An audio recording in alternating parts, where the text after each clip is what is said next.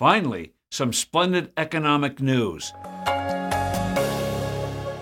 Hello, I'm Steve Forbes, and this is What's Ahead, where you get the insights you need to better navigate these turbulent times.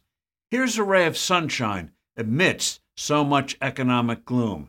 It comes from, of all places, Argentina. For almost a century, that country has committed every economic sin possible excessive taxes, smothering regulations, trade killing protectionism, domineering and chronically corrupt governments, and, of course, repeated bouts of hyperinflation. Argentina was once one of the richest countries in the world. Today, 40% of its population lives in poverty. But hope is on the way. Argentinian voters just elected a new president, Javier Milei. He won in a landslide, getting the highest percentage of the popular vote since the country returned to democracy in 1983. His victory on a free market platform is noteworthy because its implications go well beyond his country's borders. Free markets enable people to better their lives by channeling their energies in productive pursuits. Creativity and investment flourish.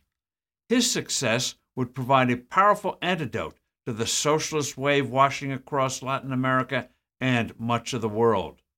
The platform of this self described anarcho capitalism is an eye opener. His big campaign proposal replaced the near worthless peso with the US dollar. He also advocates slashing taxes, bulldozing bloated bureaucracies, obliterating mountains of regulations, taking a chainsaw to government spending, and sending the central bank to a museum. He believes in free trade.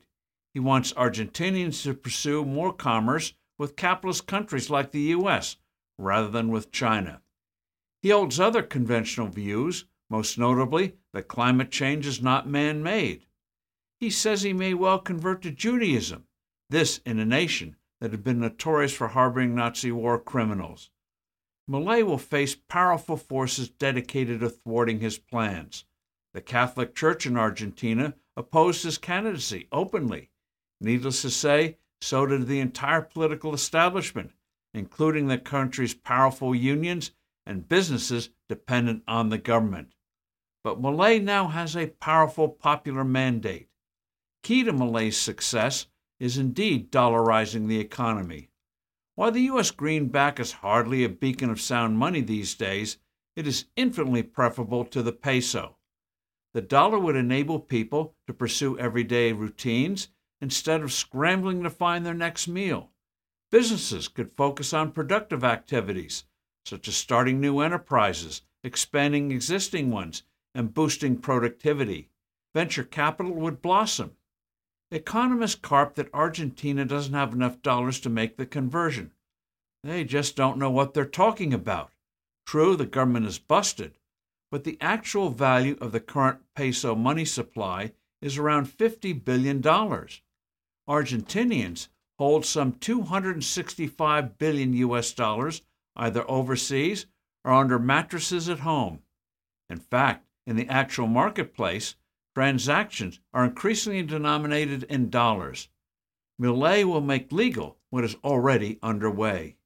Dollarization would end the debilitating inflation crisis, thereby earning Milei the political capital to more forcefully pursue the rest of his agenda. His monetary move would also start the awakening among economists about the fundamental importance of a stable currency for prosperity. I'm Steve Forbes. Thanks for listening. Do send in your comments and suggestions. I look forward to being with you soon again.